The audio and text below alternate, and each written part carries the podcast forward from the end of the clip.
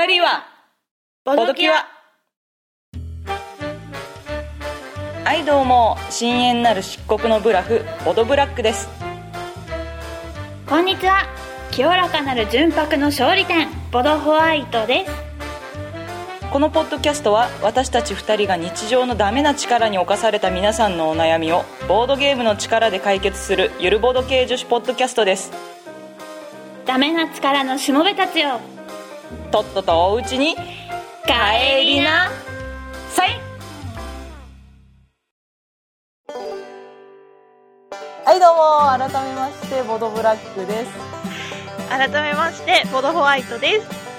はい我々ね。はい。お久しぶりでございますおね久しぶりでございます、はい。えーこんな感じでゆるーく、はい。えーボボードボボードゲームの話とかボードゲーム以外の話とかしているポッドキャストでございますと。はい。これは。前回の収録聞き直したらあの、うん。次の収録は秋紅葉が残ってる時期にやろうねなどと強く言っていたんですけれども。言ってたっけ？言ってたんですよ。びっくりしちゃった。びっくりしちゃったね。もうそろそろ雪も降らなくなりつつあるかなみたいな感じですけど。いやーもうねあの、うん。年も明けちゃいましてですね。新そうですね。年一発目ですよ。振り返そうですね。そうね。あの間もなくバレンタインという頃合いなんですけど、間 もなくっていうか収録してる翌日だけどね。明日だよ。明日明日。まずい。もうちょっと来週ぐらいの気持ちだったんだけど、もう明日なの。まずいよ。何もないよ。どうしよう。トーストにチョコレート塗ろっか。ヌテラをね。まあそんな感じですよね。はいそんな感じですね、はい。なんかお元気でしょうか？こはい。あうん私はお元気ですよ、うん風邪もひかずああ、はいよかった。それが一番。はいうんブラックも、はいはい。ブラックも元気ですか？うん、そうですね。風邪はひかずにやっておりますね。なんかさこんなに開くのってうん。初めてじゃない ?9 月からでしょ ?10、うん11、12、1、2、5ヶ月。だからね。ねえ。普段だったらこう、1年の振り返りをしたりさ、1 そ。年の話をしてたけれども。ね、まあまあ今年の抱負とか。ねえ、とりあえず、う今年も1年よろしくお願いしあま、す。よろしくお願いします。よよろしくお願いします。ねいや、どうもどうも。えねえ皆さんにとって2016年はいかがな年でしたでしょうか？ね ねえ。え。ねえ、そうだね。いやー、うちのちびぼどくんも、あれだよ、はい。これ9月が前だから、うん。うちのちびぼどくん10月ぐらいから歩き出したからね。あら、そうですか。今、たったかたったか歩いてて、あそろそろ大変ですねそろそろ 今月で1歳半だからそろそろ走りそうだね。あ、そそう、あ、う。全然ゲームと関係なく、ちびぼどの話なんだけどさうん。、はいはい。あのー赤ちゃんって生まれてからこう1週間検診とか1ヶ月検診とか3、4ヶ月検診とかまあまあ検診があるんですけども、それって大体身長体重測って、うん、まあ、おかしいとこないねとか関節とか大丈夫だねみたいな。うんうん。なんだけど、今度ある1歳半検診っていうのがですね、はなんか積み木を積ませられたあり、ええ 指差しができるかを見られたりとか、いろいろあるっぽいんだよね。へえいやーなんかドッキドキだね。あ、そう、楽しそうじゃない、なんか、うん、あ、と今まで他の自自治体によって違うのかもしれないけど、うん。私は今まで、うん、その、全部検診って病院に個人で予約して、うん。連れてって、検診して帰ってくるみたいなのだったのが、今回はい。初めて、あの、一時に、こう、わーって何十組か集まってはは、集団検診なんだよね。あはははは。そう、人がいっぱいいる中で、待ったりとか、こう、するからね、ちょっとドキドキするよね。ね。うん、1時からだし、眠くなるかもしれないし、あそんあ。あ、ぐずってる状態で、なんかやれって言われてできるのかな、みたいな。うん。ねえ、つられ泣きしてそれどころじゃないみたいなことがね、ねあるかもしれないね。えー、いやードキドキしますね。ドキドキですね。なんかね、ちゃんとしたこと、うんちゃんとしたっていうか、意味のある言葉を発したのはいつですかとか、どんな言葉ですかって、問診票がもう届いててあるんだけどあ、、そうなんだ。意味のある言葉みたいな。うん。なんか、最近あっちとかこっちとかって言ってるけど、ここれでいいのかなみたいな。でもこれも最初はあっちじゃあっちじゃなくて、ちって言ってたんだよね。うん。あちちって。言ってて、うん。で、よくよく見てたら、あ、うんなんか指さしてるな、みたいな。うんうんうんうんだから、いつから言ってるかもわかんないし。合ってる、合ってる、合ってる。それ合ってるよ。ママとかじゃないの？じゃないね。まだ、違かったんだ。そう、お母さん、お父さんって言わせようとしてるから、はあ、はあはあはあ、まだ全然言えなくて、そうね、ちょっと複雑だわね。うん。ちっしゃちっしゃって言ってるっぽいのが、多分ね、お父さんだと思うんだよ、ね。そうなの？ちっしゃんってなんだ？ねお父さんが、とがなんかこう、小さくなって、ちっしゃみたいな、お父さん、まあまあまあ、なんかね、最初タータンだったんだけどね、タータンが言わなくなってね、なんかまた、こう、いろいろ、ちびぼどの中で変わってきてるよ。へいえ。やー、呼ばれるのが楽しみですわう。ん。うん。あ、神戸は行かれますか？ゲームマーケット。神戸ねはちょっとね、行こうかなって思ってたんだけどね。い。はいやー、いやー、でもギリギリまで迷うかい。もしれない。ああなんか、最近ね、こう、ちびぼどと父親が、お父さんが、あ、はいはい。こう、結構一緒にいる時間が取れ始めて、うんうん。で、この間ご飯とかお風呂とか任せてみたらできたから、うんうん。もしかして私一人でも行けるのかなみたいな。うんうん日帰りでうんうんお父さんにとか見といてもらってね。うん。ああ、それなら気が楽だね。ね連れてってもいいんだけどね、遊ばせてあげるわけじゃないからね、ちびそうだ。ね。人混みにもまれに行くみたいになっちゃうもんね、ちっちゃい子はね。ちょっとね。ね多うん分すぐ飽きるからね、1時間も入れないだろうしって思うとって思いながら考えております。ほうほうほう。ブラックは、ブラックはいけないんですけど、あのーえっと、オールグリーンっていう、あの、麻雀のカードゲーム的なものがあったじゃないですか。はいあの、過去収録会でご紹介してたんですけど、あの、えっと、ゲームデザイナーさんが、えっと、新しいやつをどうやら神戸で出すみたいなんですよ。うん。あそれがちょっと気になってますね。えっ、と、ゲームのタイトルは、菊花祭って言って、えっ、と、菊の花を競うみたいな。あの、日本の文化で昔から、あの、菊を育てるっていうのは流行っているわけなんですよ。江戸時代とかね。うん。あの、で、菊の大、菊を見せ合う大会みたいなのがあったわけですよ。うんうんうんうんうん多分それをモチーフにしてるんだと思うんですけど。うん。うん。で、ダイスを振って、うん。で、サイコロの、え3色あるサイコロを振って、で、うんその色と数字の出目の組み合わせで、えーや役を作るみたいな感じなので、うん。うやや麻雀の匂いのしつつという感じなんですかね。ーん。篠城さんって、はい。神戸、関西の方なの？東京の、関東の人だとばっかり思ってたけど、いや、あれだよね、チューリップカップルの人たちは、関はいはい西の方だよね。そうだね。向こうが初めてのゲームマーケットで出してみたいなのだったしあったね。うんうん。えー、なんだろう、ね。そういうなんかうん。コ,、コラボするときってどういう感じなんだろうね。あ、ね。チューリップバブルすごいおもし、うん、すごい綺麗なんですけど、一緒にゲーム作りませんか？みたいな。よくわかんないけど。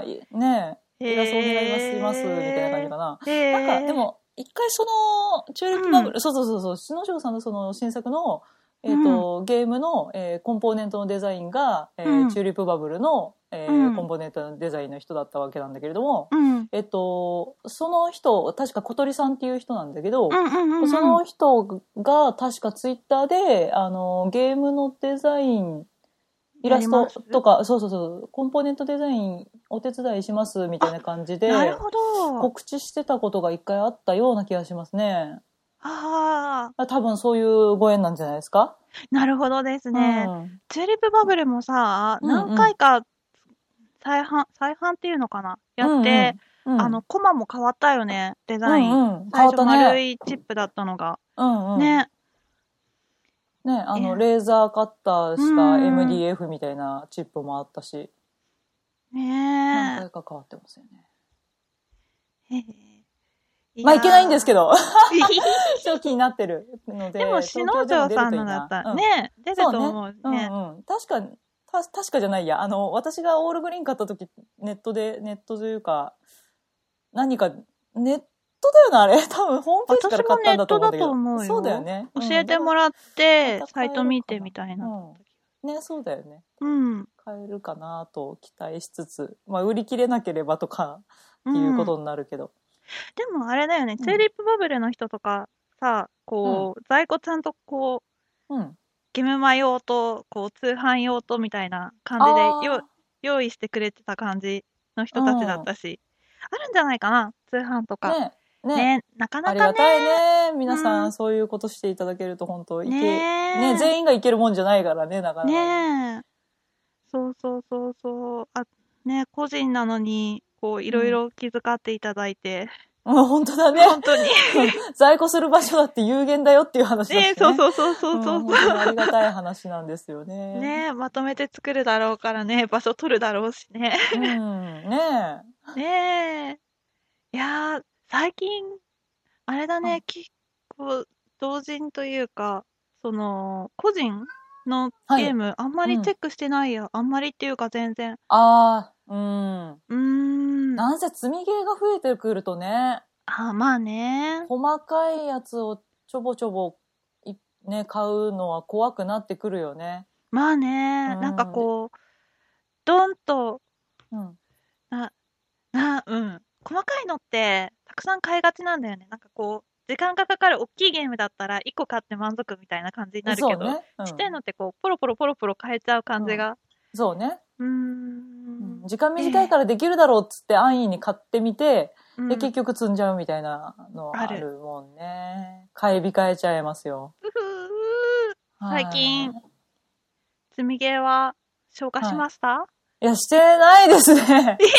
してないですね。むしろ積んでるかな。はい。アークライトとフードチェーンマグネートって結構ヘビーゲームとして最近話題になってたんですけど、それも積んでます。うん。でも買わずにいられなかった。買わなきゃいいのにって思いながらね、でもね、後になって買えないとかって思うとさ、炭鉱参加も私欲しかったんですけど、あ、はいれ、はいはいはい。今あの、カードゲーム版の方が出、出回ってて、うんその、何？えーっと、カードゲームじゃない方の版、古い方の版がうん。手に入らないのですわ。もうそうなんだほんと悔やまれる。えー、そうなんです。いやもうね、また再販してくれるとありがたいんですけど、なかなかね、一回なくなっちゃうとね。ねえ。ねえ。いやー、あ、そういえば、こう、はいなんか今度さ、すごろく屋さんがはい。出す、なんだったかな、外お休みとかいうなんか可愛らあしいはいはい。ゲームがあるんだけど、それはいははい。もともと作ってたところが、うん。もう作んなくなったかなく、完売したかなんかで、ほうほうすごろく屋さんが日本語版で出すみたいだけど、あ、そうなんだ。うーん、うん。うん。なんいや、そのさ、外お休みっていうゲームがね、うん。イメージ的には、うん。ちっちゃい女の子から遊べるような感じなんだけど、この、うん。イカサマゴキブリをはい可愛らしく子供向けにアレンジした感じ。で、すごいね、なんかちょっと欲しくなってる。こう私、こう、イカサマゴキブリとか、あの、うんゴキブリポーカーとか、ゲームとしては面白いとすごく思ってるんだけれど、はいはい。やっぱりデザインがね、あ、虫ダメな人でしたっけ？あうんデザインがね、はいはいこう気になるところがあってね、はいなんかはい所持欲はかき立てられないんだけれど、あ。あ、そうなんだ。はいはい。うん。その外お休みっていうのが、うん。その、イカサマゴキブリだと自分の手札をこうん。はう、わから、相手にわからないように、監視員だっけ？あ、はあ、なんかうん。うん。監視してる人に見られないようにポイポイポイポイ捨てていって、手札なくなったら勝ちな感じだけど、うんうんうんその外お休みっていうののいいところが、うんその監視役になる人が存在し、うん一人だ、役として存在するわけじゃなくって、うん自分以外のプレイヤーがみんなはあが相手をチェックしてるみたいうんおな。互いにチェックし合ってそうそうそうそうるみたいな。だからずっとかん見つけられなくって、監視役から変われないんだけど、みたいなのがなくなって、うんうんうんで、札も捨てるんじゃなくって、こう、うん見てない時にそっと伏せるっていう目のあ前に。いいですね。そう、なんかこう、バラバラバラバラ散らばるんじゃなくって、はいはい。こう、うん目の前に。カードも汚れにくくっていいですね。そうそうそう目の前に置くだけなんですね。で、置く瞬間が捉えられなければいいわけだ。そうそうそうそうはいそうそうそう。そうだから誰がいつうん伏せるかわからないけれども、相手を見つつうん。自分も伏せて、みたいな。で、そのカード伏せる条件もあっあて、うん。なんか1枚隣にカードを回しながらゲームは進んでいくんだけど、その手札の中に絵があって、うん。でその絵が確か揃ったらうん。うん1枚伏せていいってことになっあて、そうなんだ。へえ。っていうので、うんだから誰がいつ伏せるかわからないし、うんっていうのをやるから、こう分かりやすいし、うん、こう次伏せるのこれだってわかるから。うんわかりやすいしねうんうんで、別に監視必ず、なんか、こう、見てる人がいるわけじゃない。うんまあ、みんな見てるけど、うんこの人がずっと見てるわけじゃないから、うんね、こう、ごまかしながら捨てるのも楽になるし、別にうん自分が、自分がチェックばっかりするわけでもないっていう。そうだね。見つけらんなくても苦しい思いしないで済むっていうのもいいね。だから、ちっ。ちゃい子にいいなと思って。可愛いそうだねし、と思って。うんうん。いいじゃないですか。ね買えるといいね。いっぱい吸ってくれっかな。なんかな買えないこと多いよな もうこれ買っとくしかないよね。買っとくしかないとあれもう思うんだよ。発売した？あ、まだまだ3月3日だから。あね。あ、そうですか。そう、あ、そう、うん。その、買えるか買えないかって話で言ったらさ、この間、あの、幅社だったかな？雲の上のユニコーンっていうゲームがあってね、2歳からできるスゴロクみたいなゲームなんだけど、ああ、はあはそれ可愛いなってずっと思ってて、うん。で、メイが小学校に上がるから、プレゼントに混ぜて送ろうかなって思って、あ。うん。こう、スゴロク屋さんとか、あの、アマゾンとかいろいろ見たんだけど、在庫がなくて、ほで、この間見つけたから、う。うん1店舗見つけたからいいんだけど、うん。やっぱりこう、あれだね、欲しいって思った時に買わないと、ななんか結構有名だったり、知られてるゲームだったらいつでも買えるような気がするんだけど、うん。買えなくなるなるねことありますね。いやー、ヒヤッとしちゃった。ずっと欲しかったのにうんまさかと思って。ね。雲の上のユニコーン売り切れると思わないわ、確かに。そうそうそう。子供向けだからさ、そんなにうん。ね、ね大丈夫かなと思ってたのにうん。だし、え、幅っつったよね。幅うん。のゲームだとなんかすごく流通量多そうだから、うんうんうなんか潤沢に持ってそうみたいな勝手な思い込みがそうそうそうあるよね。うん。へそんなえ。ことがあるのでね、やっぱり、めいっ子さんか。うん。いいです。ね。あ、この間、うちも甥っ子が遊びに来たんですよ。うんうん。甥っ子5歳。で、大きくなったね。えっとうん。そう、大きくなったんだけどさ、まあでもね、ルール、どのぐらい理解できるかなって初めて一緒にゲームやるんで、どんなもんかなと思いながら探り探りやったんですよ。うん。で、えっと、ワニを乗っけるゲーム。ワニ。うん。うん。英語のタイトルが箱に書いてあったんだけど、忘れちゃったな。トッはポみたいな。トッポみたいな名前の。はい。トッポじゃない。絶対トッポじゃないんだけど、トッポみたいな名前のやつ。うんで、あの、それをやった時は、なんかゲームが面白くないと思っちゃったのか、えっと、あんまりゲームにならなかったね。あの、積み木みたいにして遊んじゃう感じで、うんうん。順番守るとかっていう発想もないしう、ん。ただ積んじゃうみたいな感じで、あ、これはちょっとあんまり引っかからなかったねと思って、うんうんうん。早々にやめまして、うん。えっと、その次、あの、カードのお家にさ、うん。サイのヒーローをさ、乗っけてくゲーム知ってるあキャプテンリノ。あ、それそれ、キャプテンリノ。キャプテンリノをやったんですよ。うんうんしたら、一応、あの、ルールも理解してくれて、うん、で、一応順番があるっていうことも理解してるんだけど、うん。その、難しそう、バランスだし。うん。あ、そうそうそうそう。ああのゲームの本当の楽しむポイントっていうのはさ、そのバランスを取っておくっていうところじゃない。うんで、次の人が置くとき苦労するように置くっていうのが、うんつまあ、次のステップになるわけじゃない。うん。でも、なんか、それ以前の感じだったね。手番順を守りたくない。そのルールとして手番順があるっていうのは分かってるんだけど、守りたくないみたいな。僕の思った通りにこれを積ませてくれみたいな感じになっちゃって。うーん。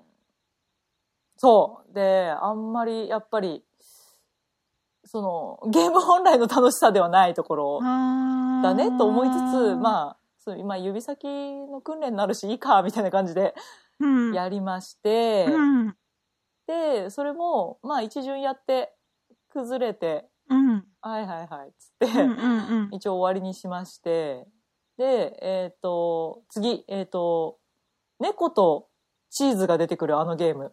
猫とネズミの大レース？それです。猫、猫がネズミ追っかけていくやつだよね。そうそうそうそう。もう何のゲームでし、今日、クイズみたいになっちゃってるけど、タイトル出てこない。そうそうそう、それです。猫とネズミの大レース。あややりまして、うん。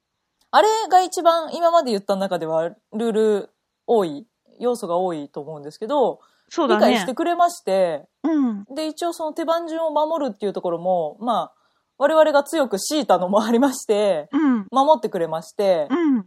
なんだかんだでね、結構ね、強かったですよ。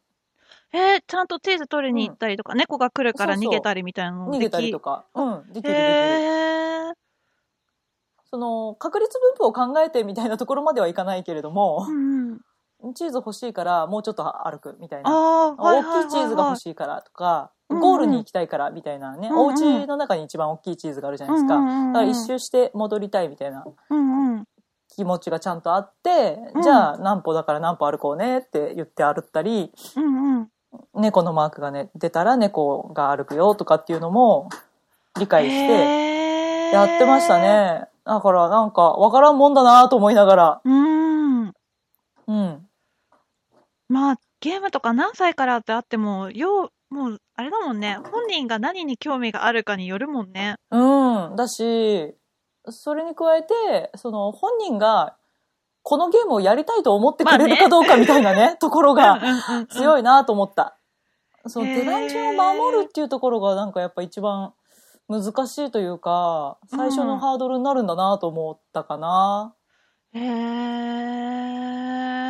でも5歳でも結構ゲームらしいというか、ゲームできるもんなんだね。そうだね。やればできる。る。まあうん教えながらみたいにはなるけど、うんうんうんううん。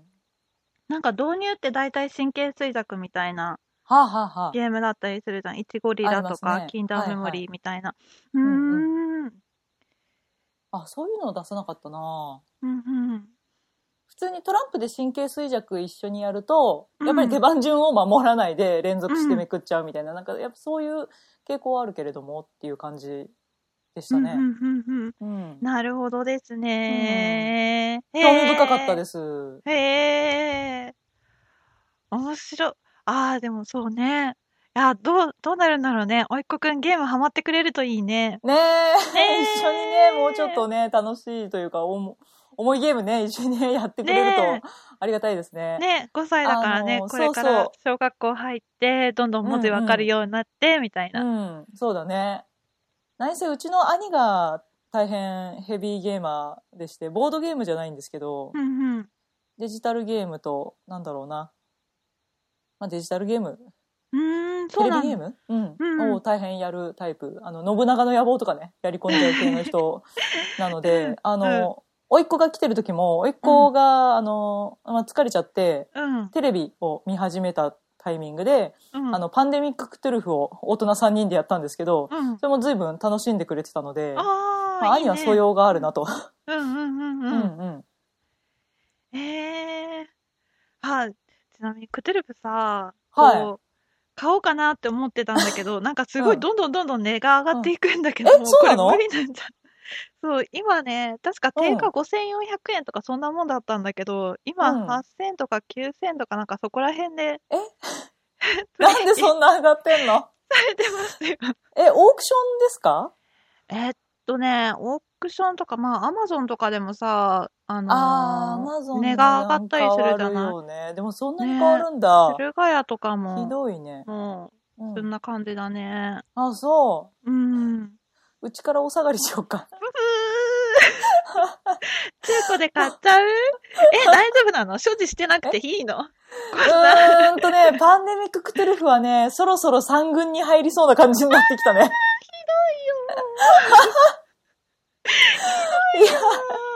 いや、いやー、そうね、そんなに何回もかなっていう。なんせ積みゲーが多いですから、うちの一軍は大体積みゲーで、ね、埋まってるから。そうですよそうねそうそう。そうあれだもんね、旦那さんもゲームするからね。そうね。ええそうパンデミック、あれだよクトゥルフの後にさ、イベリアが出てさ、うんうんうん。イベリアの後に、うんあの、年末にまだ日本語版は出てないんだけれども、うん。パンデミックキュアあの、なはい。日本語ダイス題何だったっけ？完全治療だっけ？あ、そうそうそうそう、うんダイスゲームの方。完全治療の拡張が出たみたいで、へえ。もうめっちゃ気になるんだけどうさ、ん。私に、私がキュアを買った時に日本語ルールに訳してくれた友人が今回はいはい拡張買ってなくて、あ、そうなんだ。私あら、私そんな、そんな高度なことできないからさ、そうね。大変だよね。手に入らない。早くホビージャパンが日本語に訳してくれないと。そうだね。もう、ホビージャパンさんを、せっつくしかないですね。そう。んそうですよ。だからまだまだ、まだまだパンデミックあれですよ。うんキュアの拡張が出て、レガシーのうん2もいつ出るかわかんないけど、あとりあえず出るかそうら、だそうそうそううん。ね、箱絵がちょっと公開になりましたね。うん楽しみですね。あ、マジで箱絵見てないわ。本当また2色あるみたいですよ。へえ。いいですね。ねえ。いやーイベリア、ちょっと評判良かったし、評判良かったっていうほどあれかもしれないけど、友達がやって面白かったって言ってたし、うんすごいやってみたいんだよね。おー興味ある。私うん、積んでるけどうん、すごい面白そうだよ。ルールは読んだの？あ、あの、あの、軽く軽く。いやー、発売日にさ、家に届いてさ、箱開けてさ、うおー、かっこいいとか思って、そう、い。今までのパンデミックとはまたデザインも変わってさ、すごい箱の中までデザインがあるからさ、超かっこいいんだけど、えー、うん、かっこよかったよ。面白そうだよ。やんなきゃね。やんなきゃね。ややんなきゃね。ど、どっかでやんなきゃね。なかなか難しいけどね。そうっすね。うん。いいいじゃないやですか。あ、お便りコーナーと、あの、積んでるゲームルール読むコーナーとどっち先がいいですか、お便りかな締めお便りはいにブラックの行こうかな。うんあ。そうっすね。じゃあお便りよ読んでもらってもあよかったりします？んはい。あ、はい、お願いしいやー、ます。このお便りね、実はうん10月にいただいてまして。はい。いやー、あのー我々としてはすごいうん長いお付き合いの佐藤さんからお便りをいただいております。はい。ちょっと待って。あ、はい。あ、起きた。あ、おはよう。おはよう。おいで。じゃあブラックが代わりに読んでおきましょうか？大丈夫ですか？おいでおいで。おおはよう。呼ばれている。おはよちびぼどさう。んち。びぼどくん起きました。お起きました。お昼寝どうもこんにちは。おはよキリッキラッキラの目で。キラッキラの目ですね。う。まあ寝起きだから喋らないよね。うん、うん。おはよう。じゃあお母さん、お母さんちょっと読むね。はい。はい。ボドネーム、佐藤さん。お便り、こんにちは。いつも楽しく拝聴しております。私、ちょっと。ダメか。はい。うんダメかあの、解放します。息うん、あ、そうで子を。解放します。はいはい。私、小4の息子と小1の娘がおりまして、機会があれば、反強制的に子供たちとボードゲームで遊ぶ日々を送っております。そんなある日のこと、よくよく考えると、息子はもう10歳。10歳ともなれば、そろそろ重げが遊べるのでは、そして積みゲーを崩せるのでは、と、ボードゲームが積み上がる棚の前で 思い立ちました。はいここでボドキアのお二人に相談です。初めての重げ、難しすぎて面白くないとか、初手を間違ってずっとお地蔵さんだった、などなどつまらない経験をさせてしまって、はあ重げ嫌いにならないようにしたいのですが、一体何を遊んだらいいのでしょうか？お二人のおすすめを教えてください。とのことです。はい。はい。いやー、10歳。10歳。いやー、佐藤さんの子育てはいつも拝見しておりますけれども、はねドミニオンもできるからね、もう大概できそうな気もするけれどね。あれ、お兄ちゃんじゃないですか？ドミニオンやってんの。あ、そっかそっか。うん、そう。多分お兄ちゃんが、うん。うん。妹ちゃんは、えっ、と、小学校の4年生ぐらいっていう感じですかね。えっと、息あ、5子くんが。小4で、あ、娘ちゃんが小学校1年生だから、ああ、そうなんですか。今年2そうなんですか。あすい年。生になって8はいはい歳だね。ほうほう。ほうほいやー、う。ほこれ、う。うんよくゲームを一応これかなっていう話はしたけどさ、よくよく読むとさ、はいこ。の積みゲーを崩せるのではって言ってるんだよね。やばい、新作用意しちゃった。いいんだよ。積みゲーを消化するための、うん、その、導入？導入導入。さそうだねっ。ていうの？呼び水っていうの、呼び水のために、うん、これどうですかっていう話だから。うん、うん。だって我々、その、佐藤さんが何持ってるか知らないしさ、旧作だったとしても。そうだね。うん問題ないわ、問題ない。そうだね。確かにこれをプレイして、まあ遊べるかどうか判断して、そっからどんどん重いところに行くんだもんね。そうそうそう。いい思い出作り。最初のいい思い出作りのためのゲームですよっていう話だから。いやー、間違ってないわ。間違ってなかった。よかったよかった。よかった。そのゲームの、おすすめゲームのタイトルなんですけれども。はい。こちらがアグリコラのファミリーバージョン。はい。うん現代がファミリーエディションかな？はあ、はですね。これが、うんうんあの、本来のアグリコラとか、まあ、うん二人用のゲームで出て出てた、あの、通称二人コラうん。とまた違ってきて、うん。進歩とか職業とか省いて、うん。で、もともとあった自分の土地みたいなうん。とこを開発、耕したりしていくのでもなく、うん。こう、タイルをゲットしていくのかな、これは。うん。うん。最初は、その、プレイヤーボードがあるんじゃなくって、うんえっ、と、家、タイルが2枚あるっていう初期状態から始めていく。で、拡張する土地っていうのも全部タイルでつけていくっていうことらしいですね。うん。うんうん。ね。あと、マイナス点がないっていうのがね、うんうん。今までのアグリコラだと、えっ、と、持ってない、えー動物の種類があったりすると、それがマイナス点になってたんだけれども、それが、そのルールがなくなりましたと。うん。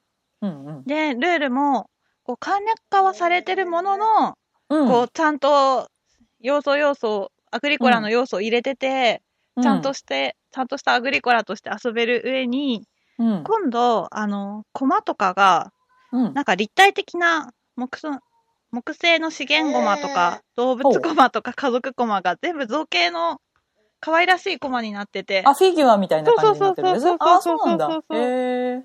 だからこほう、見た目からでもね、こう、可い。愛い感じでつかみが取れるんじゃないかなとおうおうおう。思うんですけれども、はい。ねえ、しかもこれ8歳からなんですよ。お、素晴らしい。素晴らしい !8 歳から娘ちゃんと息子くんとうん。どっちもカバーできる感じの、うん。ね、4う人ん。までで遊べるゲームで何人からだったかなね、まあ、うん、うん、うん何人からだったかはあれなんだけれども、うん。そうですね。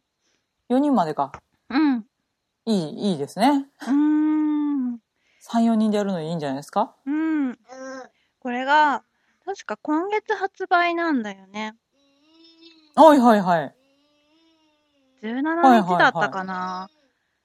2月の末ですね。2月の末発売のうんアグリコラファミリうーんバージョン。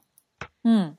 ねえ、これ、いや、70分って書いてあるけど、インうん。このル、レビューを見たらインストに10分ぐらいだったっていう書いてあったし、うん。ね、説明も簡単なら、やっててそんなに重たくならないだろうし、ねねえ。ねいやー良さそうだよ。で、私は Amazon でポチっちゃった。予約しちゃっあた。、そうですか。素晴らしい。え、ねそれは日本語版なんです？そうそうそうそう。ああ、そうなんだ。へえ日。本語版が今月出るの。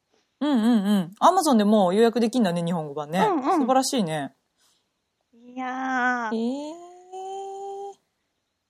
しかも、本台のアグリコラって確か8000円近くしたと思うんだけど、はい。お値段が確か定価が4500円ぐらいで、まあ予約したりするとちょっと安くで手に入ったりするから、まあ4000円切るかなみたいなおー、素晴らしいお。値段ですよ。素晴らしい。ねえ、いや、いいねこれさ、コマが可愛いんだよ。ほう。まあ、アグリコラは皆さん知ってると思うし、私たちも話をしてるから、これ以上あんまりあれなんだけれど、はい。ねえ、アグリコラの、コマいろいろあるよね。ねえ、チップでっていうのもあるうんね、こう、うん普通のアグリコラやってる人でさ、いろいろ別売りのコマを買い足してし。はいと。か用意してやってる人いるけど、最初から全部揃ってるのもいいよね。ありがたいね。ねえ。いやー、こちらのファミリーエディション、あの、新発、もしかしたら佐藤さんは現代の方を持ってるかもしれないね。積んでるかもしれない。これだって日本語版だもん。なるほど。なるほど。あり得る。あり得るかな？あり得るありど うだっけ？そうかな？そうだそうかな？そうかな？ううんん。どっち買う人だろうな？うん。うん。まあでも、ははこちら、いかがですかね？佐そう藤さん。ですね。こちらかうんら、最初のゲームに。ははい。い。入っていただいて、うん。うん。ちょっと懸念点があるとすれば、はい70分って書いてるから、うん息子くんは耐えられても娘ちゃんの集中力はどうかなってういうんうんうん。ところがプレイのね。最後までちゃんとたどり着けるかどうか、ねやや不安がうんあ。るかな。こちら、こちらいかがでしょうか？とねいうところで。うん。ねえ。ちなみに佐藤さんの子供たちのファーストゲームは何だったんだろうね。ああ、なんだろうね。ねえ。なんか、ツイッターとかで見てると果樹園、幅の果樹園、果樹園が人気あるよね。あ、そうなんだ。うーん。あと、テディメモリーっていう。あ、テディモモリーね。うんあの、神経衰弱う。んうん。私たち、私たちもっていうか、私か。私もおすすめしてもらったテディメモリー。はいはい。うんうん。ねえ。うーん。いや、私も、ちびぼどと早くボードゲームやりたいですよ。本当ですね。ねね子育て楽しみですね。え。ねえ。ねもう、あ覗き込んでる。こん。にちは。こんにちは。こんにちは。ちょっと、ちょっと出演してみない、うん？んはい。こんにちは。ちびぼどです。こんにちは。腹話術。こんにちは。こんに腹話術でちは。喋らないね。喋らないね。ちょっとあうあうは聞こえてるんだけどね。うん。周りで積み木投げてるよ。あ、そうですか。うん。よし。よし。よし。じゃあ、じゃあちょっと終わらしちゃおうか。はい。ね。えっと、はい。じゃあ、ブラックのコーナーいきます。はい。えー、積んでたゲーム、ルール読みました。うん。今日は、えー、4人の容疑者、10 days ゲーム、10 days ゲームズ版です。うーん。と、作者がクリスチャン・ A・ オストビー。えー、え、まあ、コンポーネントデザインかな？えー、ママ田祐介さんっていう、これ、あの、枯山水の箱絵描いてたえ人うんですよね。ですよ。この和テイスト。ー、うん。うん。温泉旅館なんですな。温泉旅館に来ているよ、的なシチュエーションの中でやるゲームです。うん。で、はい。えっと、冒頭のちょっとフレーバー読んでいいですかね？はい。えー今、あなたの目の前には一人の美しい女性が立っている。はい。赤木京子、女優。彼女は質問したあなたをまっすぐ見つめながら、はっきりとした口調で答えた。6時？その時間は庭を散策していたわ。静かな温泉旅館で起きた殺人事件。容疑者は4人。あなたは何かに突き動かされるように事件解決に乗り出したのだった。はい。うん。というような感じで、すごい。なんか文学的な冒頭なんですけれども。たうん。えー、まあ、ミステリーですわな。で、うんえっ、と、協力ゲームじゃありません。あのー誰かが、えー犯人というか、アリバイのない人物を特定せ正しく特定できたらその人が勝ちということになります。で、えっと、ゲームの内容として用意されているのは、うんアリバイカード。まあ、これが一番大事なものになるんですけど、アリバイカードが16枚あって、うん、で、えーっと、えーっと、それぞれユニークカードになりますね。うん、で、4人の容疑者がいますね。えーっと、赤木京子、岩井敏夫、えー上原夫妻、で、江崎大輔っていうこの4人が容疑者になってます。うんで、この 4, 4人の容疑者に関して、それぞれ3時、6時、9時、12時、この時間、この 4, 4つの時間についてどこにいたかっていうアリバイを示しているカード16枚っていうことになりますね。うん、で、はい。まあ一覧になってるものを見るとわかりやすいんですけど、うん、4×4 で並べると全部埋まる感じになるわけですわ。で、ゲーム中何をするかっていうと準備の段階でこのアリバイカードの中から1枚抜くんですね。うん、で、1枚抜くっていうことは、例えば、この6時のメガネのおじさんのカードが1枚抜けたとしたらば、この時間、このおじさんはアリバイがなかったということになり、この人が犯人というストーリーになるわけですわ。うん、うん。で、毎回そのカードはランダムに抜くので、うん誰が犯人か当てようねっつう話なんですけれども、うん、で、準備の段階でアルバイカードから1枚抜いて、誰にも見えないように隠しますと。うん、で、アルバイカードは、えーっと、このゲームは、何人だ ?5 人までなんですけど、うん、5人のプレイヤーに配っていきます。で、配り切りをするんだな。配り切ってんで、それぞれがなんか、まあ、2、3枚のアリバイカードを見て、自分はこれを知っていると。で、他の人がアリバイカード、何を持っているかを、これから始まるゲームの中で聞き込みをしていって、で、じゃあこの場に出てない、最初に1枚だけ抜かれたアリバイカードが何かっていうのを突き止めるちゅうゲームですな。うん、はい。で、聞き込みをしていく上で、まあ、基本的には、えっと、聞き込みカードっていうのが場に2枚出てて、うん。その2枚のうちから1枚を選んで、そのカードを頼りに聞くっていうことになるんですけど、うん。聞、き込みカードには場所、えー時間、うん、人物のどれかとともに数字1から3までの数が書いてあって、うん、で、そのカードをどう、を元にどうやって聞くかっていうと、えーっと、例えば人物が書かれているうん。2って書かれた数字を選んだとしたら、うん、人物に関して、えーっと、2つの要素。うん、えーっと、例えばじゃあ、赤木さんと岩井さんに、を、が書かれた、えーアリバイカードを何枚持ってますかっていうスタイルでうん、聞くと。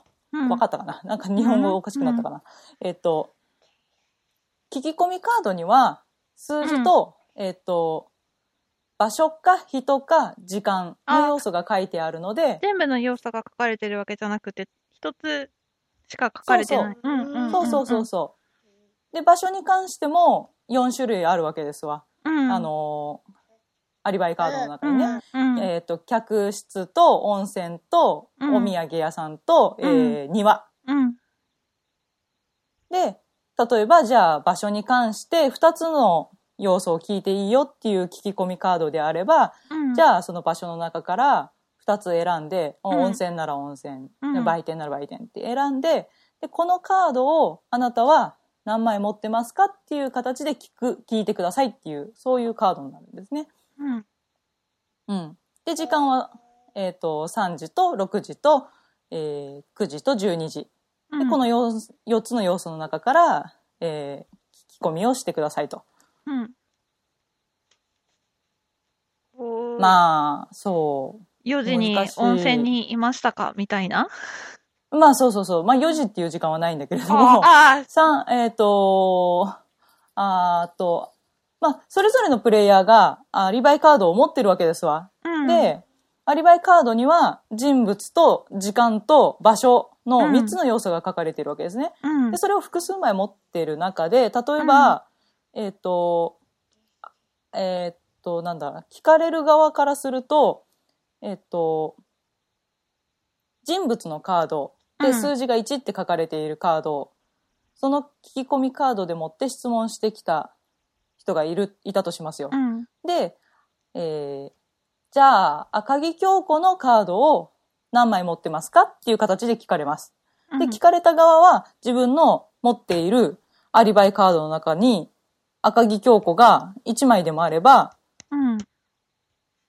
えー何枚あ、いい1枚持ってる場合は1枚持ってますって答えます。うんで、。3枚持ってる場合とかでももちろん3枚持ってますって正直に答えなきゃいけないんですけど、うん。えっ、と、さらにルールがあって、えっ、と、もし回答が2枚以上になる場合は、質問されたプレイヤーは、えっ、と、質問を行ったプレイヤーに対して手札から1枚見せなければいけませんということになってます。うん。なので、こう、えー2枚以上持っていた場合、えー赤木京子のカードを1枚見せるんですけど、見せるカードに関してはもちろん、えっと、時間と場所もバレてしまうっていうことになりますね。うん。まあ、バレるっていうか知られてしまう。全員にうん。えっと、質問したプレイヤーだ。けですね。うん。だから質問する側としては、できれば、相手が2枚以上持っているうん。カードを質問できれば万々歳なわけですわ。うんそれによって何のアリバイカードが場に出てるかっていうのを特定できるので、うん。その分だけ、えーっと、正解にたどり着けやすくなるわけですね。うん。むしろそれがないと結構時間がかかるんだね、特定するのに。うん。なんせ一つの要素についてしか聞けないから、うん。例えば、そうなでも4枚以上持ってるってことはないから、大丈夫なのか。うん。そんなに時間はかからないかな。カード、あのー交渉30分になってて、えっ、と、プレイヤー人数は2から5人。うん、で、えー対象年齢10歳からっていうことなんで、うん。ロジックゲームなので、ちっちゃい子には、やっぱちょっと最初は難しいかもしれないうんん。ですけど、回数を重ねてよく聞き込んでいけば、答えにはたどり着けるはず。うん。うん。まあ、うん。うん。で、もうちょっと要素あるんですけど、うん。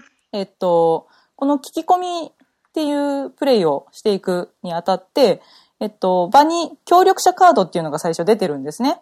で、協力者カードっていうのは特殊な能力を持っていらっしゃいまして、うんお金がかかるんですけど、うん。えーっと、例えば、旅行雑誌記者。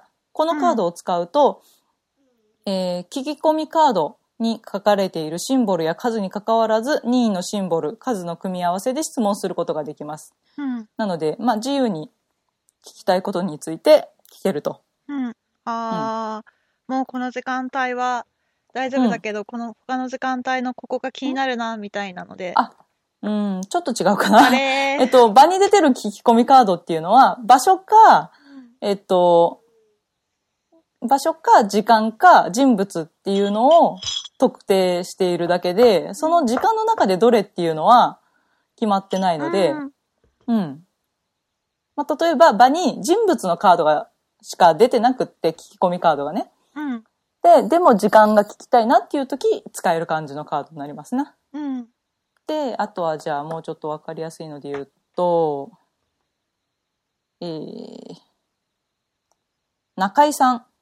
中井さんのカードを使うと、えーっと、質問されたプレイヤーは声に出さずに覆い隠した状態で、えー指によってその数、か持ってるカード、カードの数を答えてよいと。うん、で、だから他のプレイヤーに情報が行きにくくなりますな。うん。うん。とか、あとは、これは質問された側のプレイヤーが使用できるカードになるんですけど、小説家のカード小説家のカードは質問に対して実際に手札にある数、正しい数ではなく、1枚多いか1枚少ない数で回答します。うん。うん。逆に正しい数をかと答えちゃいけないっていうことになるので、うん。まあ、それなりに制約があるので、まあ、うん、このカードを使うっていうのを見られてるから、まあ、1枚多いか1枚少ない数なんだなっていうのが 分かってしまうので、まあ、ある程度バレちゃうんですけど、うん。真実がね。とか。他に、えっ、と、あと2枚。えー、3枚だ。3枚協力者カードがあります。うんはい。まあ、そんなこんなで、いろいろ、他のプレイヤーにはたどり、たどり着かれないようにしながら、うん。いち早く、えー正解にうんたどり着きたいっていうことになりますね。はい。はい。うん。うん。うん。なんか、二人だと難しそうな気が、あ、でもそうでもないのか。あのね、二人に、二人でプレイするときは、うんえっ、と、ルールがちょっと変更になりまして。はい。もう準備の段階から違うんですけど、アリバイカードを2枚抜きます。うん。で、2枚抜いたカードを両方当ててくださいっていうことになります。うん。で、2枚抜いた残りの14枚のアリバイカードを7枚ずつ配って、で、その7枚配られたカードを各プレイヤーは2つの山に分けます。で、左の山は3枚、右の山は4枚になるようにして置いておくと。うん。で、聞き込みのをする場合、相手のプレイヤーにもちろん聞くんだけれども、でこっちの山についてとか、こみ右の山について、うんあるいは左の山について質問するっていうのを指定しなきゃいけないので、うん。うーんあまあ、一応出てる情報は、へそう、うん、うん。なんだろう。手数はちゃんとかかるようにな、調整されてるって言ったらいいですかね。うん。そうそうそう。二人だとね、大体、大抵のやつは2枚以上持ってるから、ほとんど毎回カードを見せ合いっこみたいになって、うん。あっという間に特定されてしまうところを、やっぱりちゃんと調整してある感じになってますね。なるほど。うん。面白そはい。へえ。う。うなん、か、あれだよね。ブラック結構推理ゲーム的なの持ってたりするよね。なんだっけな？前も。PI ですかね。ああ、そうだそうだ。うん。はいはいはい。PI は、あれね、洋物の探偵ゲームですね。ね。はいはい。ワレス先生の。あ、ワレス先生でしたか。そうなんですよ。ワレス先生の。あれはね、ちょっと近いと思う。うん。うん。なんかね、要素うん。かあの、犯罪に関して各要素があって、それを聞き込みしてって、で、えっと、各プレイヤーがその情報について持っているから、うん。えっと、質問されたことに関して正しく答えて、っていう形で、えー情報を集めてって答えにたどり着きたいみたいなうん。ことね。う。うんんそうそうそうそう。で、自分が聞いた聞き込みによって他のプレイヤーも情報を得ちゃうしうんうんうんうんっていうところが悩ましいみたいなね、うん。感じですよね。うん。でもトークンとかはほとんどなくって、うん。カードだけでできるところが結構お手軽手かな。軽だね。うん。うん。あそれこそ温泉でできるような。いいねー。いいねー。うん。年末に私の友達がボードゲーム合宿をしたけれども、うん。あれ、ブラックたちとも一回合宿したいな。なんか、うん。子連れでも行けるところで。いいですね。いいですね。ねえ、ちびぼろとかがなんかね寝た後になるけどね。そうだね。もういいですねね。えお酒飲みながらうんい。ろんなゲームを。そうね。えー、やりたいですね。まあ、以上でした。はい。これ早速消化したいと思います。はい。イェーイ。そうだね。せっかくルール読んだし。しね。あと手軽そうだからね。パッとなんかこう、うん入。れ込めそう。直後に軽くやってもう、ん。なんとかできそうん。う。うん。ああ、いいね。パッとできるゲームってやっぱりいいよね。積み、こう、うん。買いがち、か、手頃だから買い、買いがちだけどいろいろ。うん。でも、やっぱり消化しやすいからいいね。いいね。ね。そうだね。確かに。ルールさえ読めばね、うん、まあね。買いすぎるとルール読むところがハードルになってきちゃって大変なんだよね、うん。だからこまめに消化しましょうってことになっちゃいますかね。そうですね。はい。いやー、はい。はい。うん。ちなみに今年の初ボドゲって何だった？ボドゲ染めか。うん。なんかしたかな？なんかしたはずだなフリートコマンダーをやろうとして途中でちょっと具合悪くなってやめたんだよねあでその前になんかやったんだよね私の積みゲーを何かしたはずなんだけど、積みゲーをやったとか、偉いね。意識高いね。うんそうだね そうそうそう、うん。なんか年末の大掃除の時にうん。積みゲーを前面に出してやったゲームをちょっと2軍に入れたんですよ、うんうんうん。なんで、まあ、それもあって。何やったか忘れちゃったね。あらー。なんかやりました？ホワイトさん。その合宿のあれですか？あれ年末あ、か、うんうん。うんううん。ん。あの、しうちの主人も、だ旦那様もルールをはい。把握していて、はいはい。こう、パッとできるゲームっていうので、バトルラインが最近ああやるとしたはら、バトルラインで、バトルライン染いいですね。めでしたね。あはああいいじゃないですか、うん。やっぱお手軽ですね。なん。か、なんかね、バックギャモンとかもね、やりたいんだけどね、バックギャモン、ダイス振るからさ、カラカラカラって、はいはい。ちょっと心配で、息子が、ああそういうことがどうはいはいはい起きるんじゃないかって。なるほどね。ね音がね。ううん。はい。はい。そんな、今年も、うん、はい。ボードゲームを積みつつ、積んだの崩しつつ、そうっすね。そうね。うん。積んでは崩し、積んでは崩しをし。積んでは崩しをしつつ、はい。はい。じゃあまた次回。はい。また次回。はいそうね、次回は、今回ボードゲームちょっと多めだったから、次回はアニメとかの話もああ、そうっすできるね。といいな。今2月だよね。もううんそろそろ冬アニメが終わっ、今。のアニメが終わっていくから、ほうほう。春アニメがチェックできる4月とかかな、次。はあはあ。できたら。いうん。うん。いいですね。な感じかな？そういうことで、また次回お会いしましょう。はい。あ早いな。口何にもしないわ。本当だよね。うんなんかお便りお便り。お便りください。あのー、4ヶ月とか温めちゃうけど。うん。うん。すいません。なんか今回、こう、息子抱えつつふわっと話してしまったけれども、はいはい。はい。お便りを募集しておりまして、何でも構いません。あのーはい子供へのファーストゲームが何だったかとか、何でも構わないので、ああ、いいでお。便りをお待ちしております。ねえ逆、逆紹介的なのもお待ちしております。はい。はい。で、えっ、と、私たちはツイッターアカウントがありまして、こちらが、アットマーク、BOAR、久しぶりすぎて、ちょっ大丈夫ですか？と待ってねだ？ボード、ボード、ボードケアだよね。うんうん。そうそうそうそう。えっ、と、アットマーク、BOARDE、アンダーバー、CURE、ボドキュア、もしくは、はホームページがありまして、こちらが www.boardecure.com、ボドキュア .com で探していただければ、メールフォームがありますので、そちらからもお待ちしております。